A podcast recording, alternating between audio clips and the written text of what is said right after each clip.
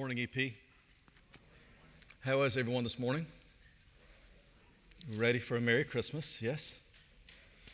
All your stockings are hung from the ch- chimney or mantel with care, right?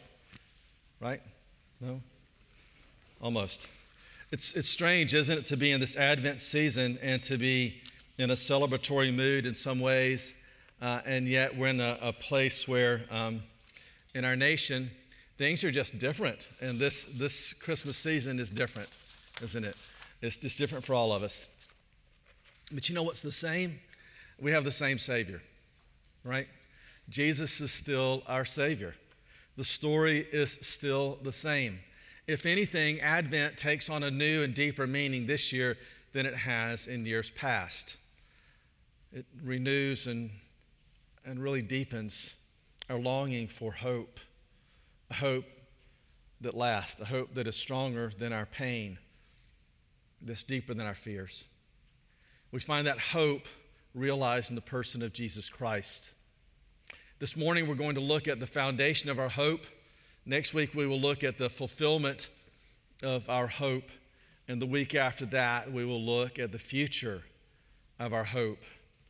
All through the book of Luke in chapters 1 through 3. This morning, we're going to look in, uh, in chapter 1 and we're going to read just verses 26 to 38. So I encourage you to follow along with me in your Bibles. This is the word of our Lord. In the sixth month, the angel Gabriel was sent from God to a city of Galilee named Nazareth, to a virgin betrothed to a man whose name was Joseph of the house of David. And the virgin's name was Mary. And he came to her and said, Greetings, O favored one, the Lord is with you. But she was greatly troubled at the saying and tried to discern what sort of greeting this might be. And the angel said to her, Do not be afraid, Mary, for you have found favor with God. And behold, you will conceive in your womb and bear a son, and you shall call his name Jesus. And he will be great and will be called the Son of the Most High. And the Lord God will give to him the throne of his father David. And he will reign over the house of Jacob forever, and of his kingdom there will be no end. And Mary said to the angel, How will this be, since I am a virgin? And the angel answered her, The Holy Spirit will come upon you and the power of the Most High will overshadow you.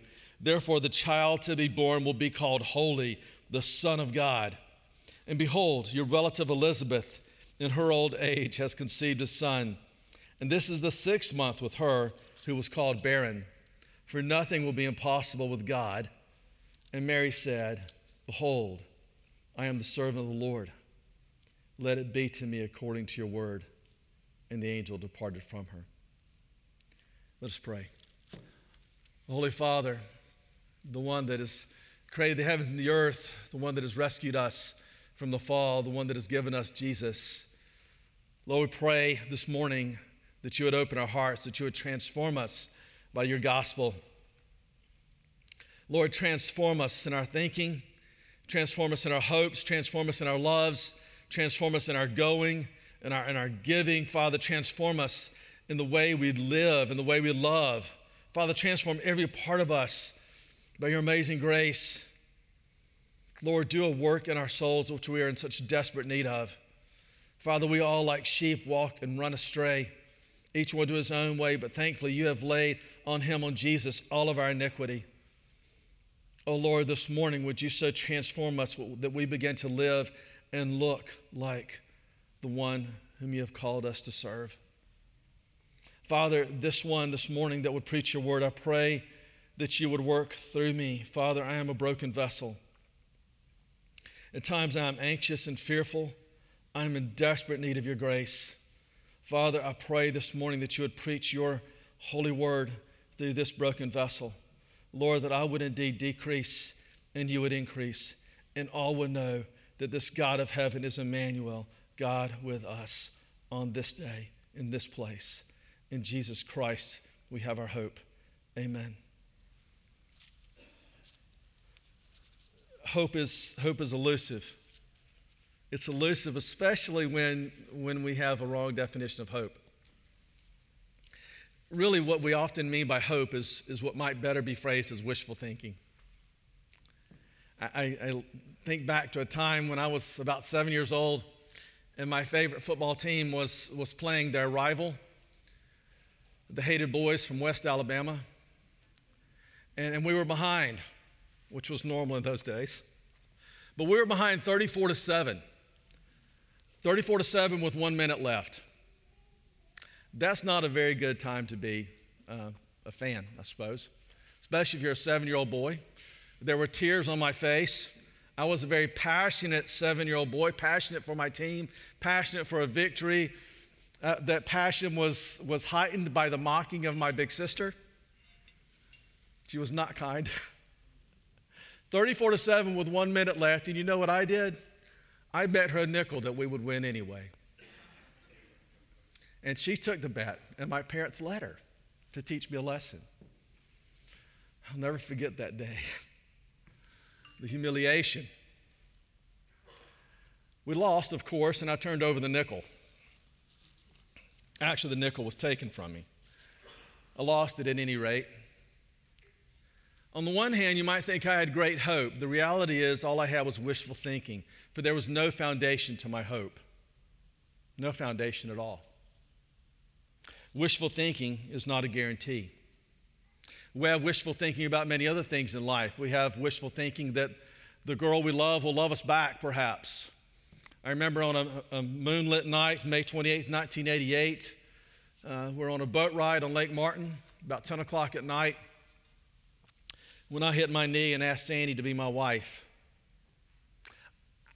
You know, it was still without a guarantee, but I had a pretty good idea she was going to say yes.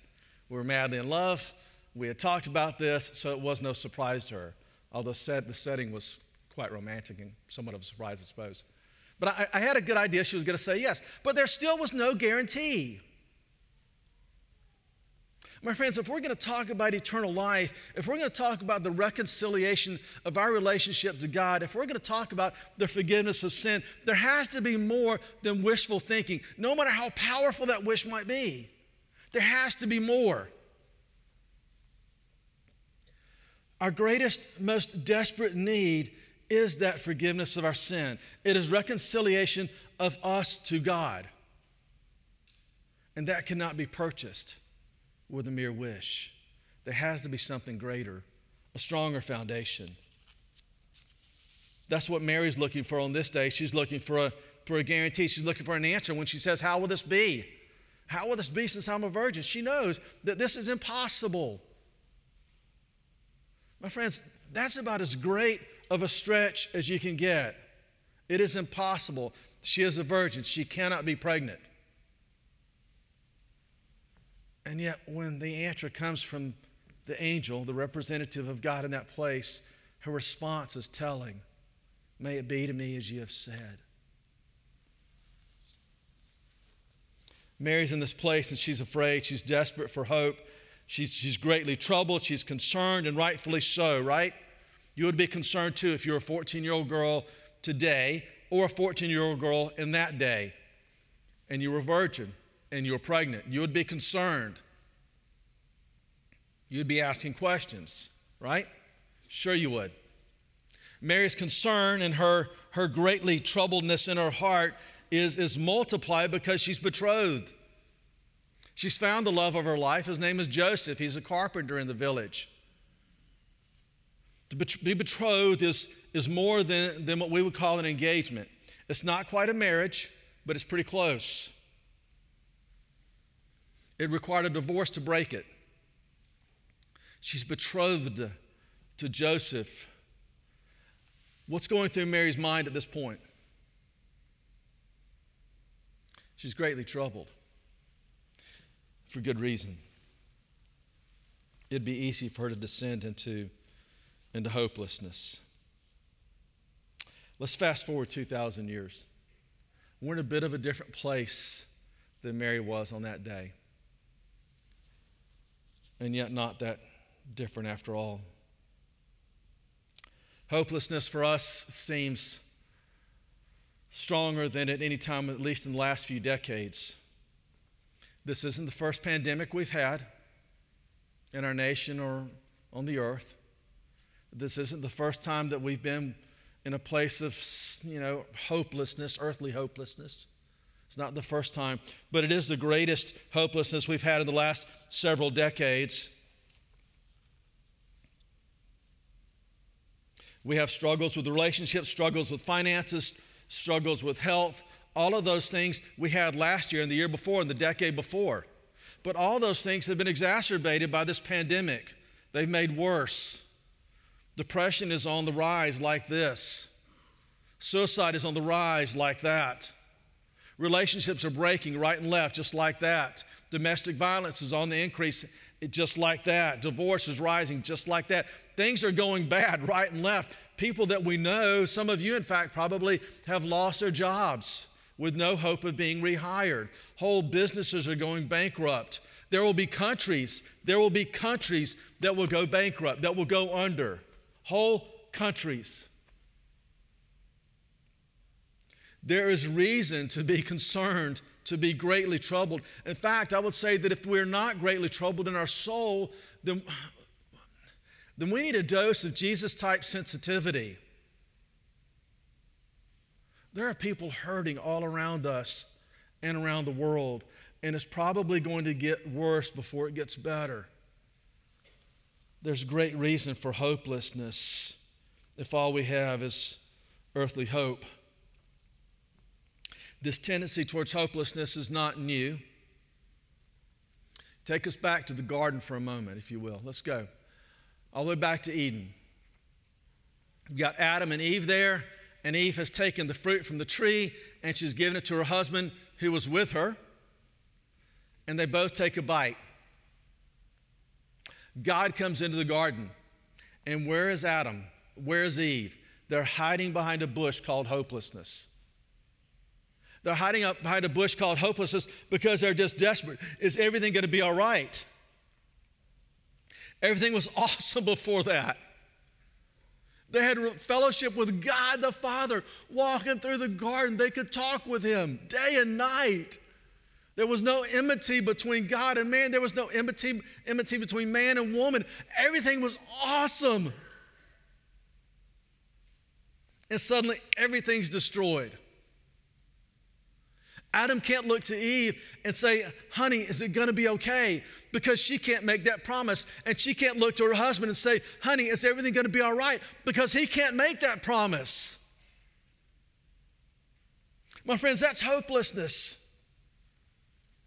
They recognized that the greatest thing they had, fellowship with God, pure fellowship with God, was gone. They need someone else to come into the garden and tell them it's going to be all right.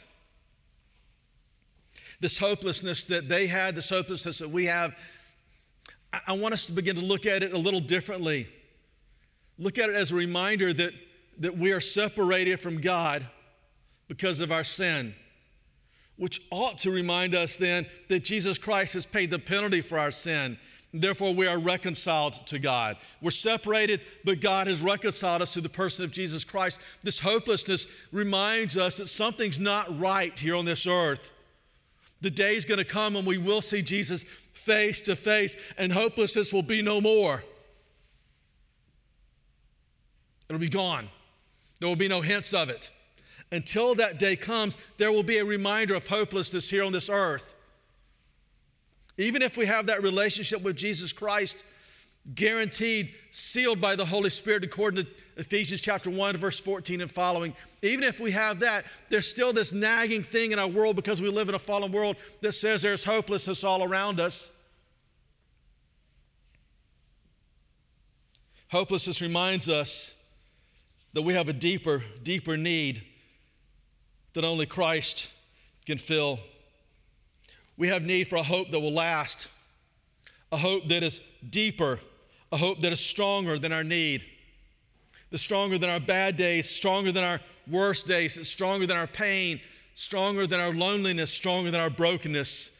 We have a need for a hope that comes only through the Savior, Jesus Christ.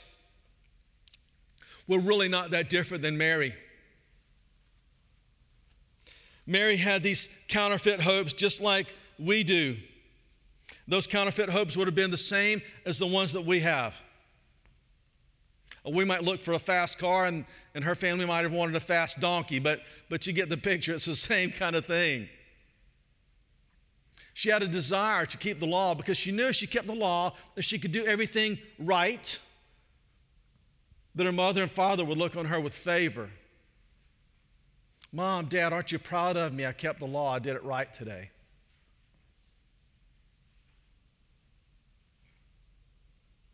She knew that if she kept the law, if she did it right, then the neighbors would look upon her family with favor.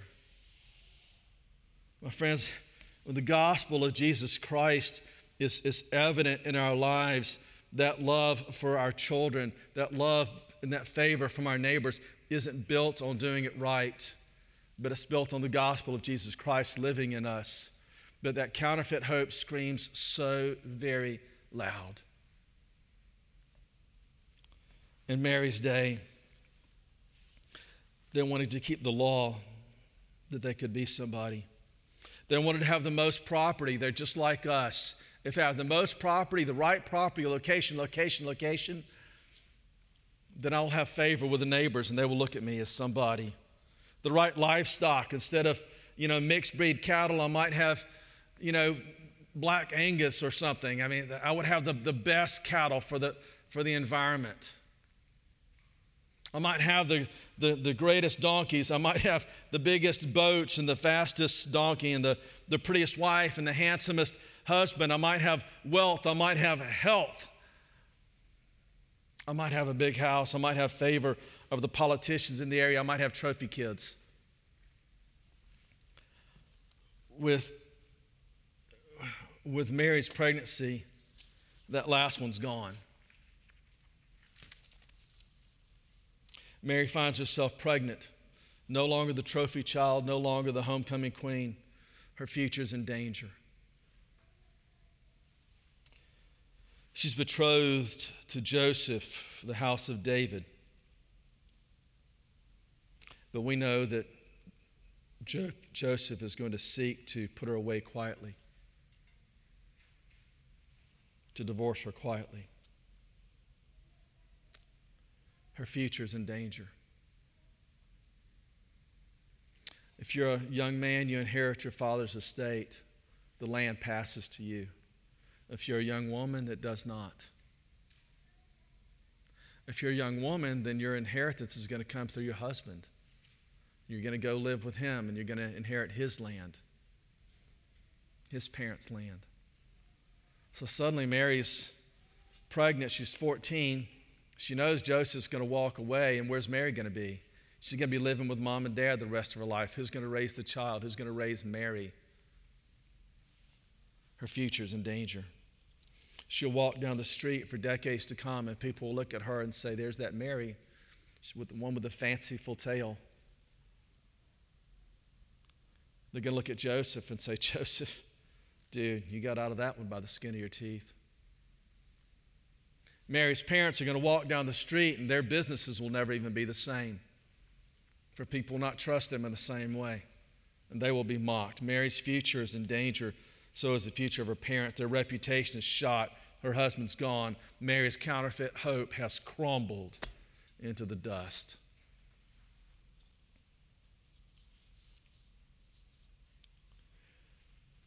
Mary's hope is a lot like our hope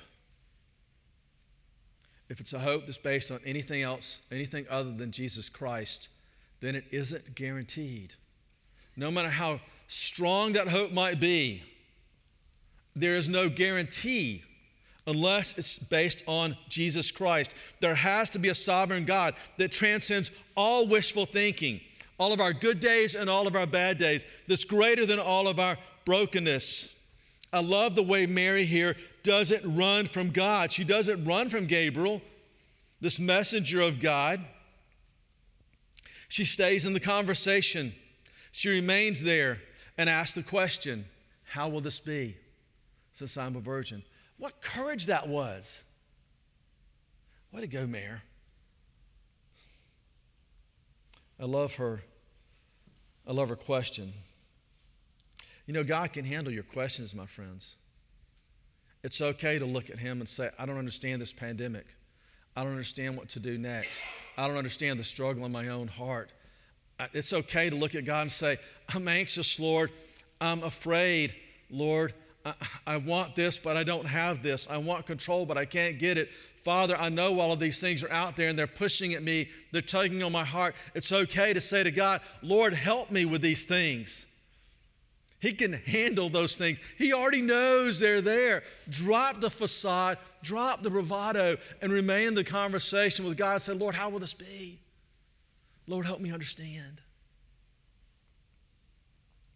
The foundation of your hope, like the founder of your hope, is not something that crumbles at your questions. From the beginning of brokenness in the Garden of Eden, God has covered fear and hopelessness with love and grace. True hope, hope with the foundation, comes through our sovereign God. Let's go back to Genesis, back to the garden again. Adam and Eve are hiding in the garden, and God steps into it he steps into and he calls out, Adam, where are you? Well, I'm, I'm hiding. I'm behind this bush called hopelessness. Well, we know that's not what he said, but, but that, you can name the bush hopelessness if you want to. I think it works.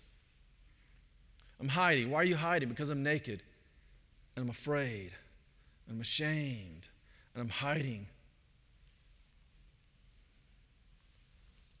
God comes into the garden like a firefighter running to a fire. My friends, when God comes into the garden, He's coming into the place where He's going to begin the work of a covenant. He steps into this place, knowing that as He does so, He's stepping into the place in the, the journey of His Son, Jesus, towards a cross. He's stepping into this place knowing that the promise he's about to make to Adam and Eve result in the death of his son. And he doesn't do so grudgingly. The founder of our hope steps in with love and grace. Go to Genesis 3 and verse 15. As God is unpacking this with Adam and Eve and the serpent who was Satan he says, I will put, he says to the serpent, I will put enmity between you and the woman, and between your offspring and her offspring. He shall bruise your head, and you shall bruise his heel. He's making a promise there. He's making a promise that there's going to be an offspring to this woman. His name's going to be Jesus. This offspring, Jesus, is going to have his heel bruised by the serpent, by Satan. Yes, the heel's going to be bruised. Yes, there's going to be a death on a cross, but he is going to crush your head. He's going to be, be done with hell and sin and death. There's a promise that God makes there that He carries out. You move on over to Genesis 15 and you get the covenant that God puts in place between Him and Abraham. A covenant that Abraham believed and it was credited to him as righteousness. This covenant ceremony was, was a ceremony that would take place between, between two parties. It was a guarantee, better than a contract and they would, they would walk between two, um, two halves of, of animals. Let me read it to you from verse 8 of, of Genesis 15. Abraham's crying out to God. He says, Oh Lord God, how am I to know that I, I shall possess it? That is the land and the promise God has given him. And God says, Bring me a heifer three years old, a female goat three years old, a ram three years old, a turtle dove, and a young pigeon. And he brought him all these things, He cut them in half, and laid each half over against the other. But he did not cut the birds in half. When the birds of prey came down on the carcasses, Abram drove them away. When the sun came down, a deep sleep came over Abram, later Abraham. Abram is asleep during the covenant. Abram is asleep, a deep sleep when this covenant is made. And a smoking fire pot goes down the middle of the halves of these animals with the bloody halves on each side and the birds not cut. The smoking fire pot represents God. And God seals this covenant promise with Abram. God makes the covenant. Abram doesn't make the covenant. God makes it for, for Abraham. God makes it with Abraham. God makes it on behalf of Abraham. God makes it to Abraham. Whatever you want to use there as, as your verbs, God is the one that does it. Abraham is passive in all of it. By walking through this covenant, through the halves of these animals, God is saying, if I fail to keep my covenant with you, may it be to me as has been done to these animals that as they have been slaughtered and cut in half, may I be slaughtered and cut in half. God is saying, I am so adamant that I will keep this promise that I am betting my whole life on it. If I fail to keep it, kill me, cut me in half, slaughter me.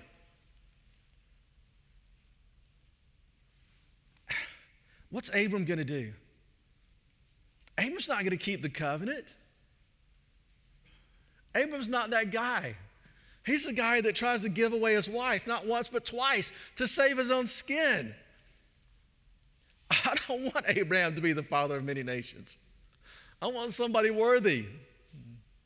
And God says that's what he is. He is worthy, not Abraham, but God. God's the covenant keeper. The covenant maker is the covenant keeper. I want you to fast forward several years when, when we have Jesus on a cross. Who's failed to keep the covenant at that point? Man. God has kept it. But on behalf of man, God has taken the covenant penalty upon himself, and he's taken the death that was due Abraham, that was due you and due me. God can keep the covenant because God made the covenant. And here in this place, with, as Gabriel is giving this announcement to Mary, God is saying to her again, I'm promising this. But where do you see that? You look back in Luke chapter 1, we see that Gabriel was sent from God. The very messenger is, is a messenger of God. He's, he's from God, not just any, any angel is Gabriel, one of those that's, that's rarely mentioned, but one of those that's mentioned by name. He sent from God, he sent to Mary. Uh, in, in verse 30, it says, Do not be afraid, Mary, you have found favor with God. In 28, the Lord is with you, Mary. In verse 32, the son will be great and he'll be called the son of who? The son of the Most High. The Lord God will give him the throne of his father David. The kingdom there will never end. When Mary says, How's it going to happen? The angel answers her, The Holy Spirit, the third person of the Trinity, the Holy Spirit will come upon you. The power of the Most High will overshadow you. The power of the Most High is going to make it happen. God is going to make it happen. This one will be called the Son of God. God is saying to Mary, I am the one. I am. I'm the one that's going to make it happen, Mary. The one that met Adam and Eve in the garden, the one that gave you the covenant. I, the Most High God, I'm the one that's going to make it happen. And Mary's response is beautiful. May it be to me according to your word, O Lord. This hope is impossible to guarantee unless it's made by the sovereign God. Mary receives this covenant promise of this Savior, Jesus. Verse 31. This is one of the most beautiful parts of Scripture. Behold, you will conceive in your womb and bear a son, and you shall call his name Jesus, which means Savior. He'll be great. He'll be called the Son of the Most High. Lord God will give to him the throne of his father David. He'll rule, reign over the house of Jacob. His kingdom will never end. Friends, is a promise from God, the founder of a great foundation that will never end. A foundation stone, a, a cornerstone, Jesus Christ, in whom all of our hope is laid. This covenant maker is also the covenant keeper. He is the foundation of our hope. Other foundations crumble, but this is the Son of the Most High. This is the one that will take care of our most, our, our most incredible, greatest, deepest need that need for forgiveness of sin. Think of sin, if you will, as a, as a wall between you and God, a wall that we've erected, by the way, a wall that's so thick there's no way we can get through it a wall that's so high we can't go over it. that is so deep there's no way we can burrow under it, that is so wide that there's no way we can go around it. It is a firm wall between us and God, and there's no way we can get through it. But this Savior, Jesus, he takes that wall and he, has been, he lays it on his own shoulders on a cross. And there, that wall of our sin, not his sin, our sin crumbles into dust. It crumbles into dust.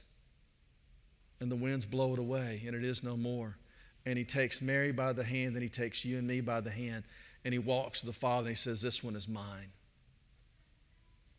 My, sin, our, my, my friend, our sins are paid for by the foundation of our hope, Jesus Christ, this one that went to the garden with Adam and Eve and made the promises to them, is the one that makes the promises to you and to me. Our counterfeit hopes, they crumble. Jesus Christ makes sin crumble. Mary says, May it be to me as you have said, O Lord. My friends, hopelessness and fear, they are intimately connected, they are intertwined, but they are not from God. This firm hope we have is from God. Through faith in Jesus Christ, He gives us this deep hope, this powerful and lasting hope. In all of your pursuits, my friends, pursue Jesus. Pursue Jesus, just as He is the one that is pursuing you. It's amazing if you think about it that there was that time 33 years later when Jesus would be in a garden and he would say something similar to what Mary said. And she said, I am the servant of the Lord, may it be to me according to your word. So in the Garden of Gethsemane, Jesus, sweating drops of blood, he says to the Father, If there's any way this cup can pass from me, let it be so. But not my will, but your will be done. Just as Mary said, I trust you, God. Jesus says, I trust you, Father. When we come to this table, Jesus is asking us to trust him. In 1 Corinthians in chapter 11, Paul puts it like this as he, as he writes of the table of the Lord. He says, For I received from the Lord what I also delivered to you that the Lord Jesus, on the night when he was betrayed, took the bread. And when he had given thanks, he broke it. And he said, This is my body, which is for you. Do this in remembrance of me. In the same way, also took the cup after supper, saying, This cup is the new covenant in my blood. Do this as often as you drink it in remembrance of me. For as often as you eat this bread and drink the cup, you proclaim the Lord's death until he comes. Therefore, whoever eats the bread or drinks of the cup of the Lord in an unworthy manner will be guilty concerning the body and blood of the Lord. So let a person examine himself then, and so eat of the bread and drink of the cup. My friends, this table of the Lord that is before us is a table for those that have faith in Jesus Christ. It is a, faith, a table for those that trust the Lord. If you're here this morning and you don't yet have a relationship with Jesus Christ, I encourage you to wait and not partake of the table. But I would love to talk with you afterwards, okay? It's also for a table for those that have examined themselves, as Paul mentions it very clearly for us here. In a moment, we're going to go to him in prayer, and I'm going to ask you to examine your own heart and ask the Holy Spirit to examine your heart as well. We're going to spend some time in prayer and have a moment to confess sin, anxiety, fear, whatever the sin is in your heart. Confess it before the Lord and be done with it and, and receive his forgiveness. And then we will partake of the table together. Will you join me in prayer? Father, Lord, thank you for this table that you've given us through your Son, Jesus Christ. Lord, it's a table that we have not earned. It's a table that we do not deserve, but it's a table we have because of the righteousness of Jesus. And Lord, like Abraham, we would cry out and say, Lord, we believe. And you would say, it is credited to you as righteousness. Oh, Father, would you examine our hearts?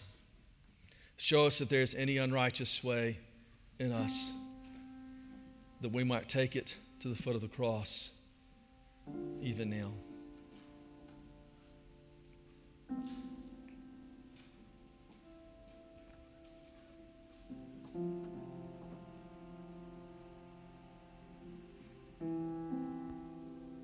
Father, the stuff in our world right now, in our nation, and even in our, our city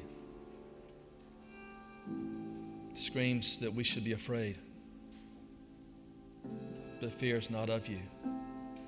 So, Father, we bring our fear to you.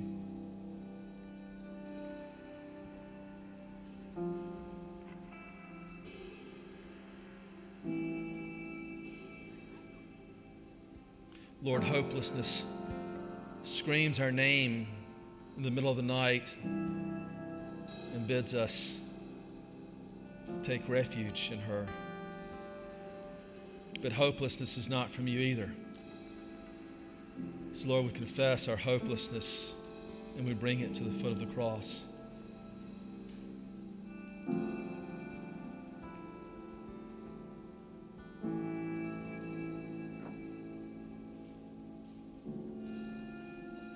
Father, our self righteousness, it is a crumbling hope, a wall of sin. And we bring that to you.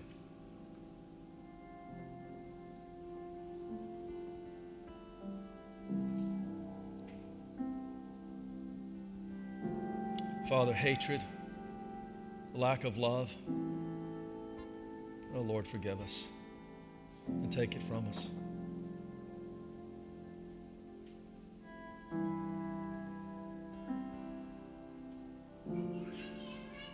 Father, we give you our sin.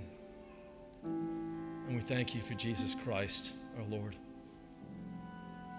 Now, fathers, we partake of this bread and this cup together.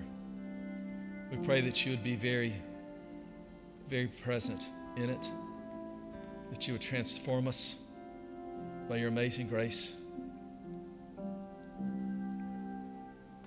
Pour your grace out on us, Jesus. We need you. Renew our hope. Remind us of the hope we have in Jesus. In his name we pray.